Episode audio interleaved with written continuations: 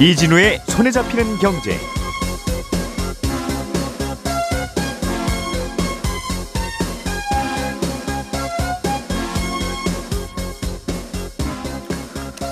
안녕하십니까 이진우입니다. 전세 대출을 받은 사람이 전세 사기 피해를 입었을 경우에는 어, 전세 대출을 갚을 길이 막막해지죠. 그러나 그래도 갚기는 갚아야 하는 이 전세 대출금을 20년에 나눠서 무이자로 원금만 갚으면 되는 그런 법이 우리나라에 있는데 현실에서는 잘 작동하지 않고 있는 것으로 나타났습니다. 애플이 지난 10년간 공들여온 전기 자동차 애플카 개발을 포기했습니다. 대신 인공지능 사업 쪽에 집중하겠다는 뜻을 밝혔습니다. 요즘 유럽 자동차 회사들도 전기차 개발 속도를 늦추고 있습니다. 유럽의 정치 지형이 좀 달라질 것 같아서 그렇다는 건데 전기 자동차 개발과 유럽의 정치 지형과는 또 무슨 관계가 있는 건지 잠시 후에 자세히 좀 들어보겠습니다. 2월 29일 목요일 손에 잡히는 경제 시작합니다.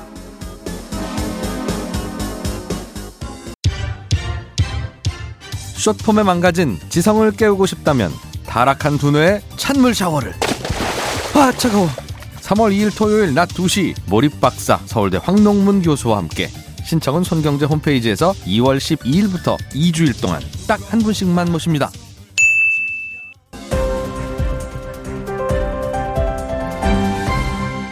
이진우의 손에 잡히는 경제. 네, 오늘은 박세훈 작가, 서은영 경제뉴스 큐레이터, 행복자산관리연구소 김현우 소장 이렇게 세 분과 함께 정, 경제뉴스 정리해 보겠습니다. 어서 오십시오. 네, 안녕하세요. 자, 김현우 소장님은 네. 그 전세 대출을 받은 사람이 사, 사기를 입었을 경우에 네, 네. 전, 전세 사기 피해를 입었을 경우에 네. 음, 그러면 집주인한테 돌려받아서 전세 대출 갚으려고 했었는데 그게 막막해지고 그렇죠. 그러면 아유 이거는 안 되겠다 싶으니까 20년 동안 무이자로 상환 원금만 상환하세요. 네. 하는 법이 있는 모양이에요. 네, 전세 사기 특별법에 그게 포함된 내용입니다. 일단은 전세 사기 피해자로 인정을 받아야 되고 이미 받아 놓은 전세 자금 대출이 있다면 뭐 보증 종류에 따라서 짧게는 10년, 뭐 길게는 20년까지 무이자 대출로 전환이 가능합니다. 음. 아, 다만 이 조건이 있는데 해당 집이 경매나 공매에서 누군가에게 낙찰이 완료돼야만 가능해요. 왜 이런 구조를 갖고 있냐면 단순히 이 전세 세입자가 받은 대출을 그냥 무이자로 종류를 전환해 주는 게 아니라 아, 일단 세입자가 전세 대출을 한꺼번에 못 갚는 그 만기에 못 갚는 상황이 되면 집주인 예. 돈을 안 돌려주니까 못 갚는 음. 상황이 되면 주택금융공사나 SGI 서울보증 같은 곳에서 이제 보증을 처음에 대출 받을 때 서주, 서주잖아요. 예. 요 보증 기간이 일단 은행에 대출금을 대신 갚아주고 음. 그 다음에 분할 상환이 가능한 대출로 바꿔주는 구조로 되어 있습니다. 음, 피해자들한테 은행이 어, 이건 저희가 좀 도와드리겠습니다 하는 네. 방식으로 그렇죠. 예, 예. 어, 그래서 세입자가 세입자가 대출이자를 3개월 이상 못 내거나 아니면 경공매가 종료되고 나서 임차권 상실해서 내가 대출금을 갚아야 될 날이 있는데 보증금을 못 돌려봐서 못 갚습니다. 음. 이런 조건이 갖춰지면 그때 가서 보증기관에 의한 대위 변제 대신 갚아주는 게 이루어지고 그리고 그 대출이 다시 10년에서 20년짜리 새로운 무이자 대출로 전환되는 시기예요. 음, 그 옛날에 그 대출을 그냥 봐주는 게 아니라 그렇습니다. 음, 피해가 확정되고 나면 새로운 대출을 해준다. 네. 예. 아, 그런데 여기서 이제 문제가 생긴 게 세입자가 그 집을 직접 낙찰 받았을 경우에 문제가 생기는 겁니다. 예를 들어 경매로 나온 집값이 뭐 감정가가 2억 원인데 그 집에 2억 5천으로 보증금을 내고 들어간 세입자가 아, 있다. 근데 이제 음. 전세 사기 피해자다라고 한다면 이 집을 낙찰받을 때 법원에 뭐 2억을 내겠지만 사실상 세입자를 내보내기 위해서는 5천만 원을 더 줘야 되니까 2억짜리 집을 2억 5천만 원을 사게 되는 거라서 경매사는 아무도 낙찰을 받지 않게 됩니다. 그러니까 음. 누군가 낙찰을 받아가야 앞서 말씀드린 그 특례 보증이 작동하게 되는 건데 낙찰이 되지 않으니까 세입자는 방법이 없는 거죠. 물론 이제 세입자가 일부러 그 전세자금 대출을 연체시키면 3개월 뭐 이상 연체시키면은 이것도 뭐 무이자 대출로 전환할 수 있는 조건이 되기는 하는데 일부러 연체를 시켜도 신용상의 불이익을 주지 않는 내용도 법에 포함이 돼 있지만 그 연체 기간하고 행정상 기간을 생각하면 최소한 6개월 이상 소요가 되거든요. 그 무이자 대출로 전환하려면. 음. 근데 이 상황에서 세입자가 그냥 2억에 본인이 직접 낙찰을 받으면 본인 보증금 5천만 원은 포기하게 되는 겁니다. 그러니까 2억 5천짜리 보증금을 내고 2억을 2억만 아, 돌려받게 되는 셈이니까 집을 팔았을 때 하지만 뭐 2억 원은 회수, 회수가 되는 거죠. 어, 그래서 이제 전세 사기 피해자가 낙찰을 받더라도 뭐 무주택으로 인정할 테니까 낙찰 받아서 좀 적극적으로 피해를 복구할 수 있는 방안도 특별법에 포함이 되어 있습니다. 근데 문제는 이 경매 과정을 좀 살펴보면요. 원칙적으로는 낙찰자가 그 집을 낙찰받았을 때 뭐 2억에 낙찰받았다라고 하면 이 2억 원이란 돈을 법원에 내야 됩니다. 그리고 그 돈은 법원에서 배당 순위에 따라서 채권자들에게 나눠주는 게 절차예요. 예. 하지만 이제 세입자 입장에서는 어차피 내 돈 내고 내가 들어가 사는 거니까 아, 이 돈을 그냥 상계 처리해 주세요라는 걸 법원에 요청할 수가 있거든요. 그러니까 속된 말로 뭐 퉁치자 이거죠. 어차피 제가 이 말은 돈이니까. 전세 사기 피해를 입은 세입자가 네. 내가 살던 집에 전세금을 빼달라고 해서 나가야 되는데 네. 집주인이 연락이 안 되고 네. 저- 경매에 붙여봐야 내 전세금에도 못 미치는 집값이 나오니 그렇죠. 어, 그냥 그 집을 내가 낙찰 낙찰을 받아서. 받아서 네. 어, 그 집을 팔아도 옛날에 내 전세금은 안 나오지만 그렇죠. 아이 그냥 내 집 마련 했다고 좀 비싸게 했다고 치자. 그렇게 해도 되고 아니면 그 집을 헐값에 조금 팔더라도 뭐 2억 5천의 보증금을 두고 예, 주고 들어갔지만 예. 2억 원에 팔면 어쨌든 2억 원이라는 현금을 건질 수가 있는 거잖아요. 네네. 그냥 그대로 살고 있으면 뭐 답이 없는 거니까. 음. 아, 그래서 그렇게 그런 직접 상황이 된 네. 건데. 예. 그렇게 해서 받게 되면 일단 전세자금 대출 같은 경우에는 무이자로 20년 상환이 되는 거니까. 옛날에 받았던 그렇죠. 전세자금 대출은 네. 그래서 예. 낙찰을 받은 다음에 요 상계 처리를 해달라고 법원에다가 허가를 요청을 했는데 문제는 이 과정에서 전세 대출을 해준 은행이 아 저 세입자한테 받아야 될 돈이 있다. 그러니까 어 저한테도 돈을 주십시오. 세입자한테 주지 말고 뭐 이런 식으로 채권 신고를 하게 돼서 문제가 생기는 거예요. 그럼 법원에서는 이 낙찰 대금을 내는 사람 세입자가 되겠죠. 그리고 예. 받아야 할 돈이 있는 사람이 원래는 세입자였는데 채권 신고를 은행도 하기 때문에 어 낙찰 대금을 내는 사람하고 받는 사람이 일치하지 않으니 상계 처리를 불허가합니다. 그러면 결국은 어떻게 되냐?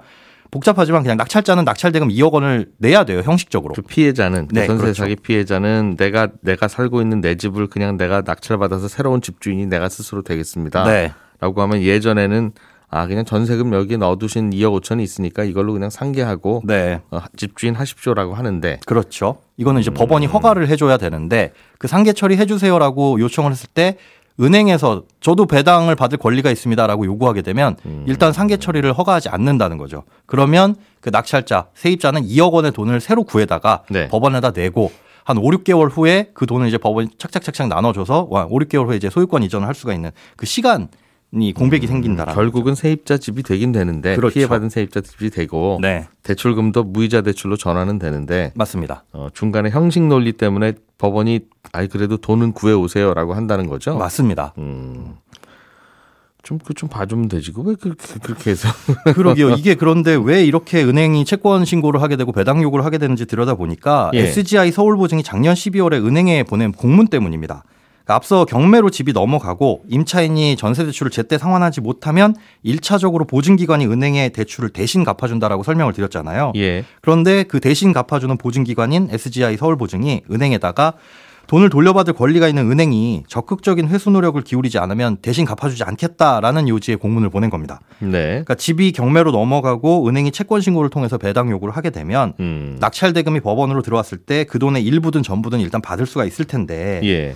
집이 경매로 넘어간 걸 알면서도 배당 요구를 안 하는 건 음. 대출금을 놀- 돌려받을 노력을 기울이지 않았다 이렇게 본다는 거죠. 그러니까 우리는 대신 갚아줄 수 없고 너희들이 알아서 해야 아, 알아서 해라라는 이런 입장입니다. 그러니까 대출을 해준 은행에선 이 보증기관으로부터 이런 공문을 받았으니까 예. 대위 변제를 받으려면 일단 법원에 배당 신청을 하고 적극적인 노력을 펼칠 수밖에 없는 거죠.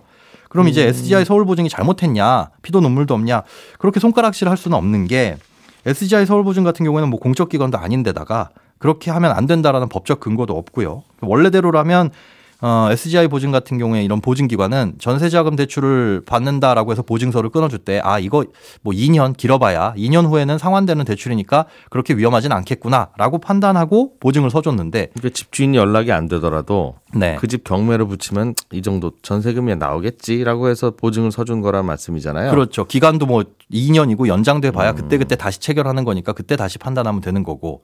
그런데 이게 갑자기 20년짜리 대출로 바뀌게 되면 아무래도 그만큼 이제 보증 위험도 증가하게 되는 셈이죠. 그러니까 어, 부실해질 수도 있다라는 입장인 거고 사실 이런 부실을 어, 눈 감고 지나가는 게 어찌 보면 음. 어, 배임일 수도 있으니까 해야 할 일을 한 것뿐입니다. 그러니까 사실 보증기관도 은행도 전세 사기 피해자도 어, 전부 다 음, 좀 억울한 답답하다. 네, 억울한 상황인 거죠. 그러니까 일단은 대출이 안 끼어 있는 깨끗한 집에 네. 전세 세입, 세입자가 예를 들면 오늘 예를 들- 들어주셨던 2억 5천 전세로 들어왔는데 네. 집주인은 갑자기 연락이 안 되고 네. 경매로 넘겼더니 2억 정도밖에는 대- 낙찰이 안 될 것 같으니 네. 누군가가 낙찰 받지도 않을 거 아니겠어요? 말씀하신 대로. 네. 낙찰 받은 그 사람은 2억만 내고 내 집 만드는 게 아니라 2억 5천짜리 세입자를 내보내야 하니까. 맞습니다. 그럼 아무도 낙찰 안 받으니까 그냥 세입자 본인이 내가 낙찰 받아서 네. 어 2억 5천 전세금은 못 돌려받지만 네. 그냥 그래도 내가 살고 있는 이 집 내 집으로 명의 바꾸자. 네.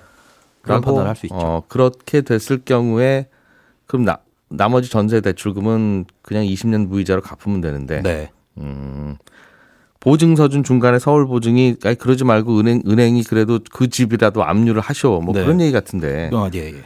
근데 은행은 그 집을 받을 권리가 있나요? 사실 전세 보증금을 우리가 이 집주인에게 주면 그 전세 보증금을 세입자가 받아가지고 은행에 갚는 게 아니라 집주인이 은행에다가 갚도록 이렇게 되어 있잖아요. 예. 그러니까 그 돈에 뭐 세입자를 거쳐서 들어가는 게 아니기 때문에 그 돈에 대한 권리는 있는 거죠. 뭐 질권 설정을 해놨든 안 했든지 간에 어쨌든지 은행이 그 돈은 그 세입자에게 주지 말고 저한테 줘야 됩니다 라는 형식적인 권리 표시를 하는 건데 그 형식적인 권리 표시 때문에 상계 처리가 안 된다. 요게 문제인 겁니다. 음흠.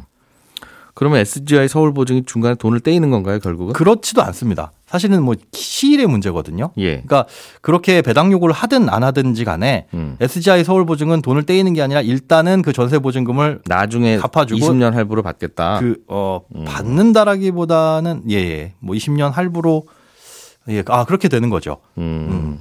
서울 보증이 더- 돈을 떼이는 셈이 되는 거네요. 네, 그러니까. 네, 음. 그런 복잡한 사연이 있으니 그러면 결국 세입자들은 어떻게 해야 되느냐는 거는 아니고 어, 뒤에서 이런 불편한 일이 벌어지고 있다는 뜻이네요. 불편한 일이 음. 벌어지고 있고 세입자는 이런 상황에서 이제 2억 원의 돈을 새로 그러니까 그 낙찰 대금을 새로 어딘선가에서 대출을 받든 뭐하든 마련해 와야 된다는 거죠. 예. 알겠습니다. 자, 서은영 큐레이터가 준비해 오신 애플 소식. 음, 애플이 결국 애플 전기차 개발을 포기했나 봐요. 네, 이 음. 애플카 개발 프로젝트 이제 타이탄 프로젝트라고 하는데 이제 여기에 참여한 임직원이 한 2천여 명 정도 됐다고 해요. 근데 예. 이 직원들에게 우리 이제 프로젝트 중단할 거야 이렇게 공식적으로 공지를 했다는 사실이 이제 외신으로 보도가 된 건데요. 어, 애플이 이제 애플카 개발 착수했던 게 10년 전이거든요. 그러니까 딱 그동안 이제 수조 원 쏟아부은 것으로 좀 알려져 있는데 예. 지금 이렇게 투자해봐야 이거 밑빠진 독에 물 붓기다. 그러니까 뚜렷한 성과 내기가 좀 어렵다. 이렇게 판단하면서 좀 결론을 이렇게 포기하는 것으로 낸 것으로 보입니다. 음. 이게 애플이 전기차를 만들려고 했지만 사실은 전기차만 만들 거면 벌써 만들었고 네, 뭐 중국에도 수십 개 업체가 전기차 만들고 있으니까 그렇죠. 다만 이제 자율주행 내지는 인공지능 막 이런 게 들어 있는 이른바 첨단 전기차 를 네. 만들려고 했다가 포기한 것 같은 뭐 그런 얘기네요. 네, 맞습니다. 그러니까 음. 이게 처음에는 원래 애플이 만들고 싶었던 게 핸들도 없고, 예. 액셀러레이터도 없고, 브레이크 페달도 없고, 이렇게 그야말로 이제 운전자가 아예 필요 없는 자동차였거든요. 음. 근데 그러니까 그 안에서 뭐 음악도 듣고, 영화도 듣고, 뭐 게임도 하셔라. 그러니까 움직이는 아이폰을 만들고 싶었던 거예요. 예. 근데 이걸 이제 자율주행의 최종 단계라고 하는 5단계 자율주행차라고 하는데요. 그동안 이제 처음에는 완전 자율주행 자동차들 개발을 하겠다고 했다가 이게 기술 난도가 너무 높으니까 음.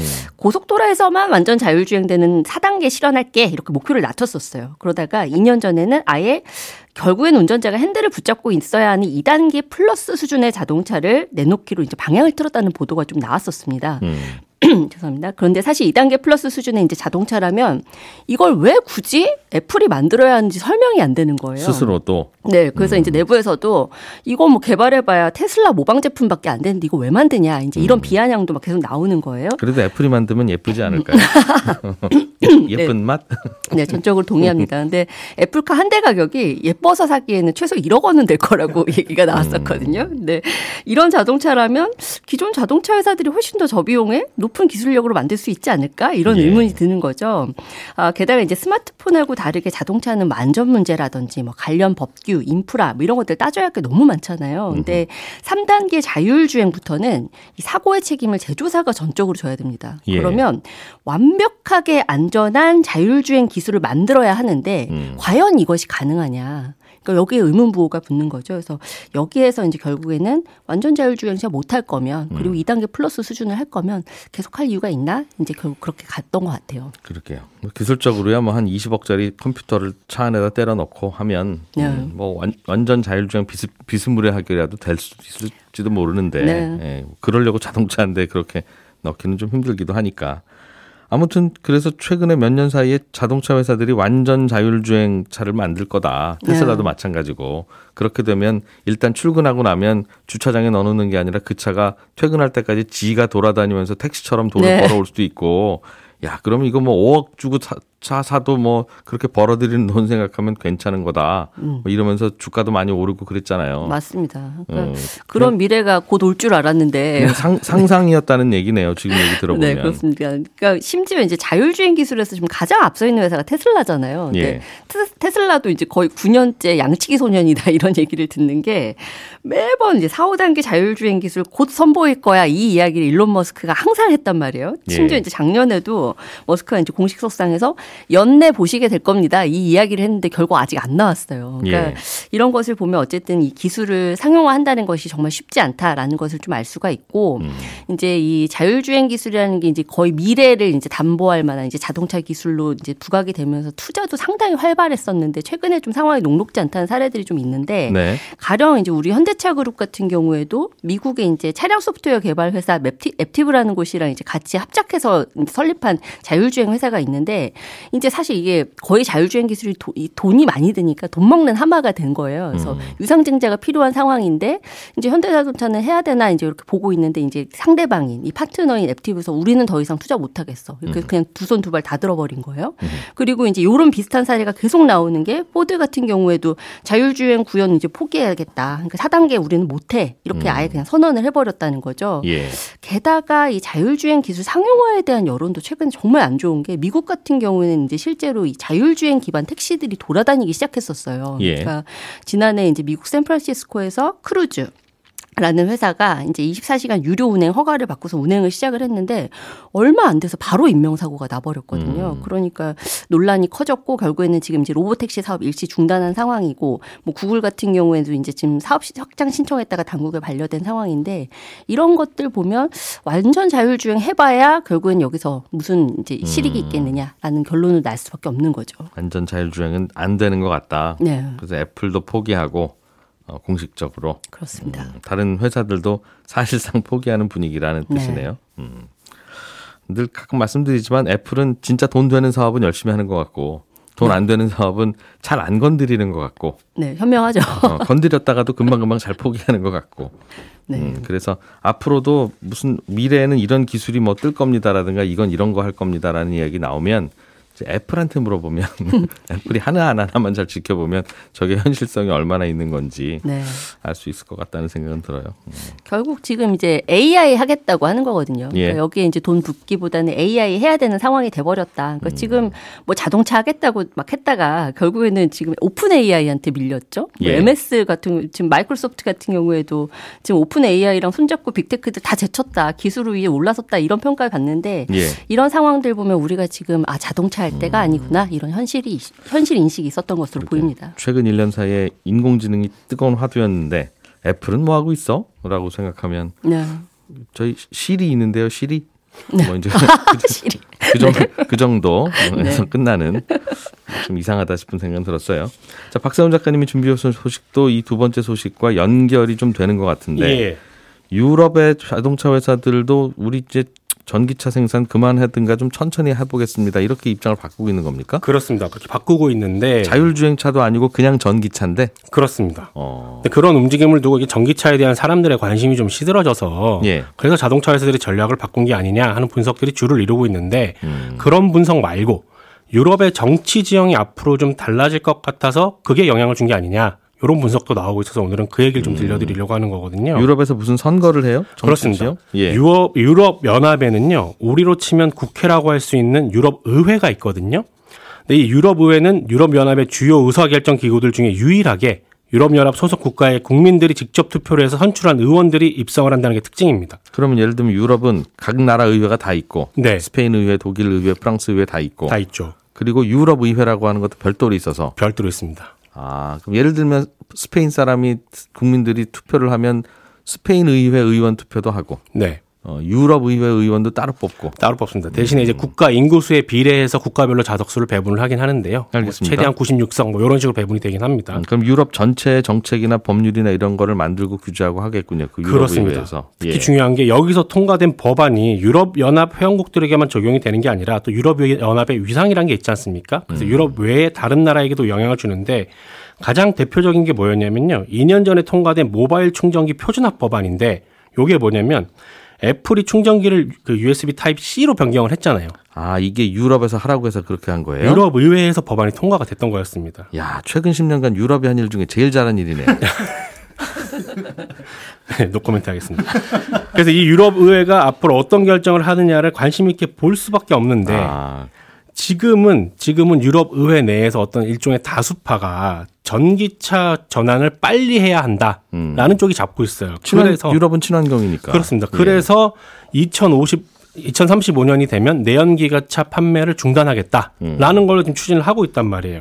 그런데 6월에 있을 선거를 앞두고 최근에 나오고 있는 여론조사 결과를 보면요. 음. 내연기관차를 계속 생산해야 한다라는 쪽 그리고 전기차로 전면적으로 전환하는 시기를 많이 좀 늦춰야 한다 라는 쪽의 지지율이 굉장히 높게 나오고 있는 겁니다. 친환경도 좋지만 너무 빨리 가지 말자. 그쪽으로. 그렇습니다. 아, 그런 여론이 유럽에서 많다. 그렇습니다. 그러니까 이 유럽연합 의회가 유럽연합 회원국 시민들이 직접 투표를 해서 선출한다고 했잖아요. 예. 그런데 이런 쪽이 지금 지지를 많이 받고 있다라는 거는 음. 유럽 연합 유럽 연합 사람들이 내연기관차 생산을 중단하면 안 된다라는 생각을 더 많이 하고 있는 걸로 해석을 할 수가 있거든요. 예. 물론 유럽 연합 같은 경우에 환경 관련한 다른 다양한 규제들을 또 만들었고 앞으로도 만들 계획이기 때문에 음. 유럽 의회가 아무리 이쪽이 다수파를 차지한다고 하더라도 내연기관차 판매 금지 정책을 완전히 뒤엎을 수는 없겠습니다만 적어도 전기차로 전환되는 시기를 늦출 수는 있을 걸로 지금 보고 있는 거거든요. 음. 그러면 유럽의 자동차 회사들도 아니 굳이 전기차로 빨리 전환을 할 필요가 없지 않느냐. 전환했다가 혹시 또 정책이 뒤 바뀌게 되면 그때 가서 또 전략을 바꿔야 되는데 예. 라고 해서 지금 전기차 전환을 늦추고 있는 거 아닌가 하는 분석이 나오고요. 그리고 미국에서도 11월에 대선이 있잖아요. 네. 만약에 여기에 트럼프 전 대통령이 당선이 되면 전기차에 보조금 주는 정책을 폐지할 가능성이 굉장히 높거든요. 트럼프는 또 반친환경 이- 그렇죠. 예.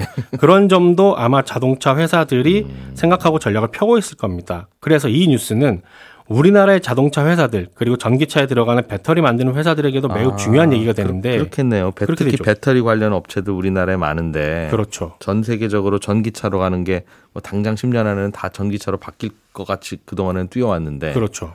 음, 생각해 보니까 그건 아닌 것 같다고 유럽이 말을 바꾼다는 거죠. 그렇습니다. 또 전기차로 전환하는 게 늦춰지더라도 사람들이 차는 사야 되니까 자동차 예. 회사들은 내연기관 차를 만들어서 어떻게든 팔면 되지만 전기 자동차 들어가는 배터리 만드는 회사 입장에서는 매우 난감한 상황이 앞으로 펼쳐질 수도 있습니다. 음. 그래서 정치와 경제는 따로 떼서 볼 수가 없는 거고 우리가 다른 나라의 정치 상황, 선거 이런 것도 챙겨봐야 하는 그런 시대인 것 같습니다. 이거 처, 다- 이거 처음에는 저- 뭐 우리 전 세계 지표면 온도가 1.5도 뭐 이상 올라가면 이제 지구는 멸망하는 거니까부터 시작해서 2000 몇 년까지 이거 다 줄여야 된다고 그게 만약 마치 꼭 지켜야 되는 일인 것처럼 네, 그래서 다들 그쪽으로 가다가 네, 이렇게 바꾼다는 건 에이, 1.5도까지 가도 참을 만은 해요. 사실은 솔직히 말하면 그 얘기라는 거잖아요. 그렇습니다. 그럼 그 얘기를 몇 년 전에 같이 해주지 왜 전 세계 과학자도 있고 다 전문가들이 있는데 예, 그때는 다 또 그쪽으로 가야 되는 것처럼 얘기하다가 우리는 먹고 살기 바빠서 그냥 그 사람들 말 계속 믿고 있었는데. 알겠습니다. 아무튼 저한테 그러시면 아 그게 아니라 어 아니 그 중간에서 전문가라는 분들이 자율주행 네. 얘기도 마찬가지예요. 안 될 것 같으면 안 된다는 얘기를 해야지. 그때는 다 그냥 가만히 있고 다 그렇게 되는 것처럼 했잖아요. 그래서 네. 우리 라디오는 그럼 어떡 합니까 이제 차 운- 운전 안 하시면 라디오는 안 들을 텐데. 아, 아닙니다. 다행히 그래도 라디오는 계속 들으셔야 되는 상황이 오고 있다는 얘기 같아요. 다행입니다. 예. 잡힌 연계도요. 네, 저희는 또 내일 아침 8시 30분에 모여서 경제 뉴스 재밌게 전해드릴게요. 이진우였습니다. 고맙습니다.